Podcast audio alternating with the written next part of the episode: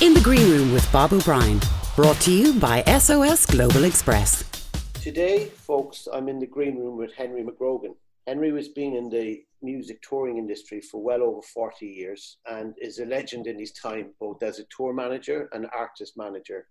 He's worked with a very enviable list of artists over the years, people as diverse as Leonard Cohen, Iggy Pop, The Stooges, David Bowie, The Corrs, Midge Ure, Aztec Camera, the Waterboys, Marianne Faithfull, and has won many awards and accolades for his work on tour. He now co owns and runs the Central European organization with his partner Anya Margit, which is a bespoke artist management and agency. Henry has seamlessly moved from the world of tour management to looking after all things business for some of his long standing clients, as well as new and emerging artists on the scene. Henry, welcome to the Green Room. It's been a while since we were able to chat like this. Thank you, Bob, and that was great. And uh, good night. You did well for me. Thank you. I hope I, I, hope the intro did you justice. Will you tell me where it all started? It was all done as a bit of a hobby back in the back in the day in Clydebank where I lived. I had a whole bunch of friends who we had uh, Lambrettas and Vespas. We used to all tear around, and that was when you could drive scooters when you were 16 as it turns out, a bunch of those guys had a band um, that they used to play in the pubs every every weekend. So um, they that told me to come along to the next one, which I did do, and then I started being the guy, the roadie, humping the the backline stuff and helping them set up, and just you know learning from them how the gear worked and all that kind of stuff. Yeah, just kind of went from there. Other bands and there was a whole Glasgow scene going on. There was. Uh, another band called Capricorn, I think, who were quite successful doing all the bigger clubs in Glasgow at the weekend. And uh, they contacted me to go and work with them. So I, I went off and I did that. From there, I went on to um, Slik Ure. Slik were doing some dates in Ireland. They hired the PA in the van to go and do that tour with them. And I was, I got on great with all of the band. And after that finished, they said, We want you to come and work with us. Slik became pretty successful. We did a European tour. I did my first major European tour later that year as well, and that was like driving all through through through all of Europe in a three-ton Ford D300, I think it was called at the time, and we had the PA, lights, and backline, and, th- and three crew. So it was me and two other guys, I did sound, set up some of the backline with the lighting guy, set up some of the backline, and we had just a general roadie guy, and we two of us would share the driving, and it was just, you know, head down, oof, away you go. You tour managed Hothouse Flowers for a while. Yeah, that's right. I did. It would have been about 1988, 89, maybe something yeah, like that. Yeah, that's, that's, that's right. when I first met you. And then we worked together on um, Mike Scott. Yes, we did indeed. We went our separate ways after that. Then we went off to do other yeah. stuff. And then and I, I went, I went straight on to do the Corrs right after that. Was my first. Uh, I was actually with already working on pre-production at the end of 97 for the Corrs for an Australian tour in 98. Yeah. I went on to work with uh, Brian May of Queen.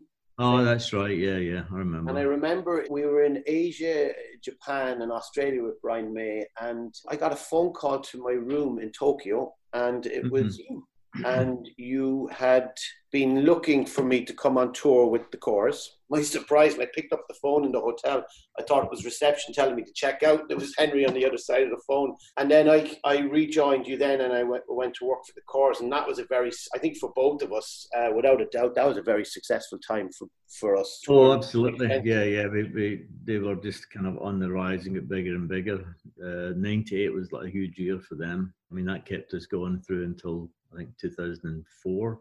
Tell me about Iggy Pop in the sense of you've worked with Iggy Pop right from the outset in the studios, but you you man you went on to manage Iggy, and you do you do to this current date. I, I worked with him from '79, so it was his third solo record, New Values. It was out in Arista, which is I think now under Sony. Um, so what is it, 79? So yeah, be 40, 41 years in May, I will have worked with him. But, you know, obviously not consistently, off and on. Mm.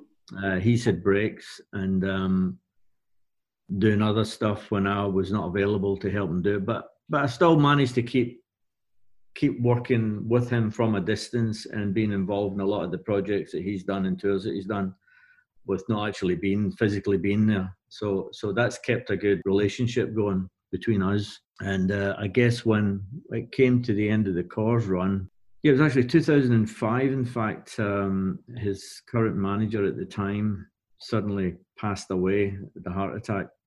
Iggy just pondered for a while. There was a lot of people after him at that point, management wise, to to you know some of the the bigger names yeah. in the US management side of things were were, were after him.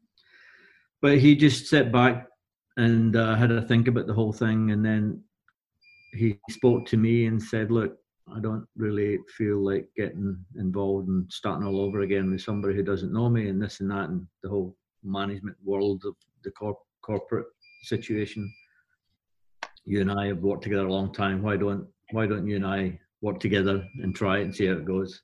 Yeah, no, and it was it was a big learning curve for me as well. I mean, I knew a certain amount, obviously, but you don't know everything, and it's like I still say every day is a learning yeah process, you know. And even even to this day, I'm got I'm turned 65 the other week there, and it's like I'm I'm still learning, and, and I've got loads of things going on, and with this whole coronavirus situation that we're in right now, and having to adapt and change, and and come up with creative ideas of things of how to keep things going outside of the live end of things, which you know I think don't think for us will happen until next year. So there's lots of other things you have to just keep thinking about and doing and, and being creative. And you know, sometimes I feel that I just walk away from this. I've had enough. I'm done. If you have an odd bad day, as we all do, but and, and I think, but, but what am I going to do? I still, I still enjoy it. I still, I still love. The, I'm still passionate. I still love the challenge. Uh, you know, it's just, it's, it's my life. It's in me. You know, it's, uh, it's really within my blood, and I just couldn't think of doing anything else. So I'd always have to be attached to doing something at some point, whether it be a small or large scale. It doesn't matter, you know. You've seen over the, the, the 40 years or plus years, you've seen all the changes from mm. plain paper fax, I suppose, or well, going on way before that, Bob. I'm, I'm telex. I'm trying to I'm trying to keep it relevant for some of the listeners. fax machine. I know a lot of people will not know what telex is, but uh, yeah, when I first tour managed, which I think was that 1980 or 81, I did my first European tour. I think it was around about eight weeks around Europe as as a tour manager. So setting up something like you know, doing all the advance work and everything is just telexes and phone calls basically and, and a notepad. That was that was how did all the advanced stuff. and you know, dealing with Europe back then, uh, there was a lot of people who didn't speak English too well. I mean, still a lot that don't. But uh, so a lot of communication was was pretty interesting, shall we say. Plus the fact you had all the different currencies as well to deal with. Arrive at the hotel, do your check-in, and you'd have a big pile of like, paper messages, like these your messages people call looking for you. Or you'd have a ream of paper, which is a big roll of paper with your telex. And once you did your check-in, go to your room, go through your messages, and then if you a lot of hotels back then when you had to call outside of the country, you'd have to go through their operator in the hotel to connect you to wherever you want to make a long distance call to blah blah blah blah. So it was very time consuming and it was a long process if you had to answer anything by telex as well. So then you go down downstairs to the hotel and sit with the telex operator and then dictate or you can handwrite your message and say can you send a telex with this message on it? So there's all that kind of stuff going on and then pockets full of change to go out when you're at gigs to make phone calls and stuff like that to wherever you needed to to speak to for the either the next venue or call back to London or whatever. So I ended up I bought a fax machine and I took a fax machine on the road. I used to carry about this this uh, Toshiba box, the Toshiba fax machine and it was brilliant. What was the biggest change in trends, or what what was the most noticeable change? Hotels, for example, check-in and check-outs are used to be the bane of my life. No matter how, how and, I, and they, some of them still are, depending where you're at and the type of people that are working there. But no matter how hard you try and prepare for these things to make it easy for yourself and for them, uh, some people don't get it. I mean that that has got a bit easier over the years. Mm-hmm. Airline airline travel is, is is definitely got a lot easier in terms of like you know the whole ticketing thing because there were times back in the day if you didn't have an actual physical ticket no, like now you get a reference number and your name, and if you, you lost it in any way, it's like, well, I paid for it, but it's, well, it doesn't matter, you know. So so that used to be a, a big hassle, and there were people who would forget tickets. So all, all, the whole travel thing has has become a lot easier. Obviously, tour buses have gotten so much better. They're like home away from home. What would be the most outrageous rider? The, the funniest one was definitely one that Jos Grain wrote for uh, for again the Stooges, and um, I'm, I just actually pulled it up here. There was one I remember about seven dwarfs and a Bob Hope impersonator yeah. backstage, and actually somebody did supply that to us once in the whole time that I remember. And it was, uh, but people used to get a kick out of that. They just loved it. Henry, tell me what's been your favorite tour, event, show? Actually, one memorable one sticks in my mind was Barrowland Ballroom in Glasgow. Uh, New Year's Eve, I can't remember what year that was. Maybe that was 89. Uh, the Waterboys. And uh, for my sins, I was production manager on that tour, which I never ever wanted to do, but I got coerced in, into doing it. And um, but anyway, um, Scotty wanted uh, he just wanted the pipe band to come on in the stroke of midnight. So uh, that was it was pretty you know being Glaswegian and being there in that night and having having them come on and and play it just kind of lit tears to your eyes, hair standing on end, and that kind of vibe. So that was that was pretty memorable um, in the early days for that kind of thing. Going to the White House, uh, at Christmas in Washington, Bill Clinton's last term at the Christmas party where we went to the White House and meeting him was uh, quite something. It was memorable because I, have just remembered Chuck Berry. Yeah, Chuck, Chuck Berry, Chuck Berry was performed. That's right, and and I've actually my picture. I think I took one of with Anto and him I took one myself and one a slouch, and somehow managed to lose a slouch one. He's never forgiven me for it because um, it, was, it was taken in my camera. Um, Myself and Slouch had a stand-up argument that night because we were both sort of the backline techs or roadies, as you call it, and um, Chuck came along and he, he, there was a guitar and somebody needed to set up the guitar and the amp and Slouch mm-hmm. decided he was the one to do it on the basis right. that when he was born he was listening to Chuck Berry and he reckoned I had no idea who Chuck Berry was. South Africa House when we did Trafalgar Square, um, meeting Nelson Mandela was uh, very special, and then met him again. I think a couple of years later in uh, Cape Town. Town. Yeah, yeah, that, that that brings a lot of really uh, fond memories. I don't know what else. Uh, I did a short stint with Leonard Cohen um, for the Future album. He did a promo tour around Europe, and uh, I get called in to look after him. It was him and two backing singers and myself, just four of us, and he was just doing a whole press junket around Europe and TVs with you know the girls is backing, and I I was always a big fan. I remember back in the days in, in Glasgow at Green's Playhouse or the Apollo, whatever it was back then. I can't remember. It might even been Green's Playhouse still at the time when Leonard toured.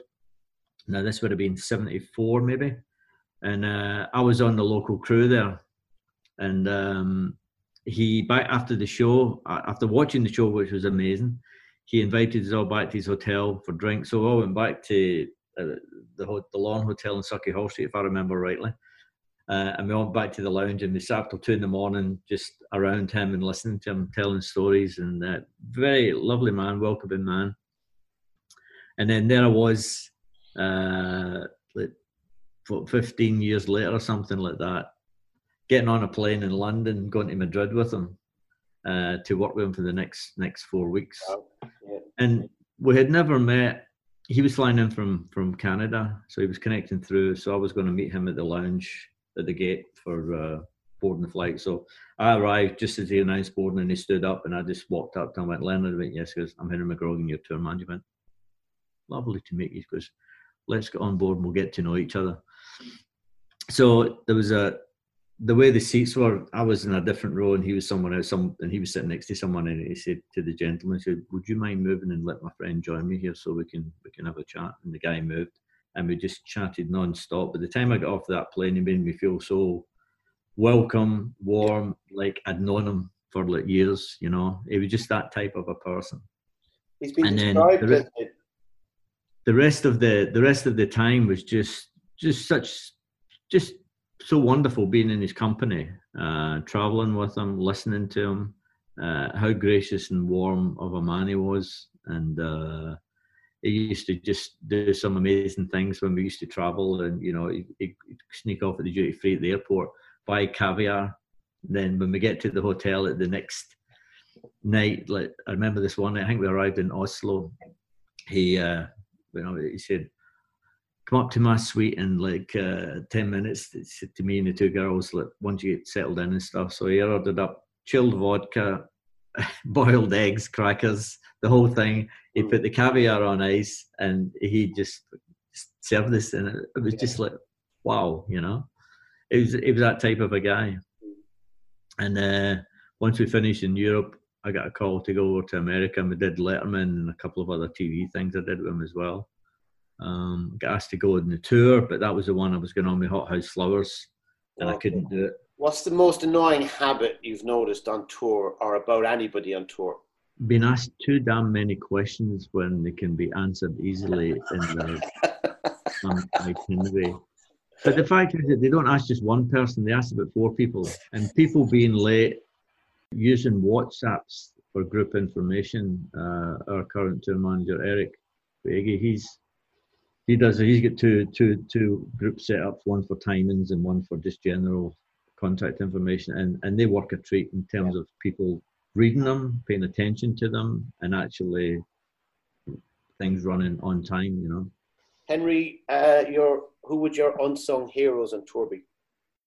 Drivers and catering. Catering, yeah. Uh, you know, those are the guys well, I mean, the catering, the hours that they put in and what they do are, are from very early in the morning till, you know, the show's kind of halfway through before they start getting a chance to break down everything.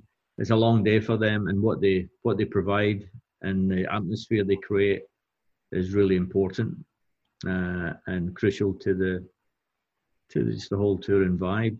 And the drivers, of course, for for what they do in terms of the hours that they put in getting things from A to B and and what they do in terms of planning and, and really thoroughly doing a fantastic job. So if you were to if you had to go buy a ticket in the morning for any concert, who would you seek out, past or present? Someone I'd love to have seen, and probably had a very slim chance back in the day if I'd really tried. Jimi Hendrix. Or if I could go and buy a ticket to and see him tomorrow, I'd do that. Henry, how do you see us coming out of this current crisis? God, I've had a crystal ball.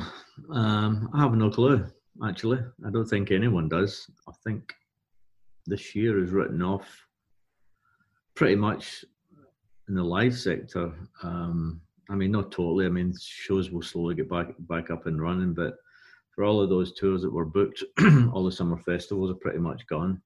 And I'm myself, I'm just pretty much trying to reschedule a, a duplicate schedule for next year. It's going to be tough. It's going to be a long, slow road, I think. Uh, those who have tickets for reschedule shows that are going to happen, great.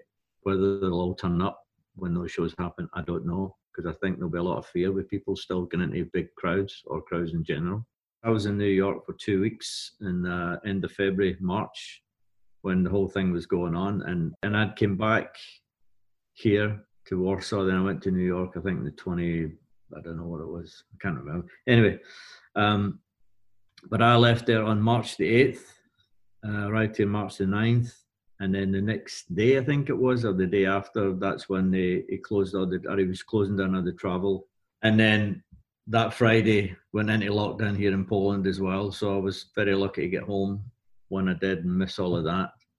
Yeah, it's, it's a strange time where I never, never, well, none of us have ever experienced this, so we don't know. And uh, as I, have said from day one, it's it's a day at a time.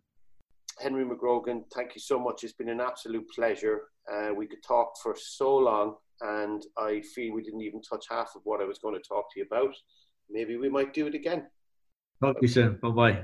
In the Green Room, sponsored by SOS Global Express, proudly supporting the frontline efforts throughout the COVID 19 pandemic.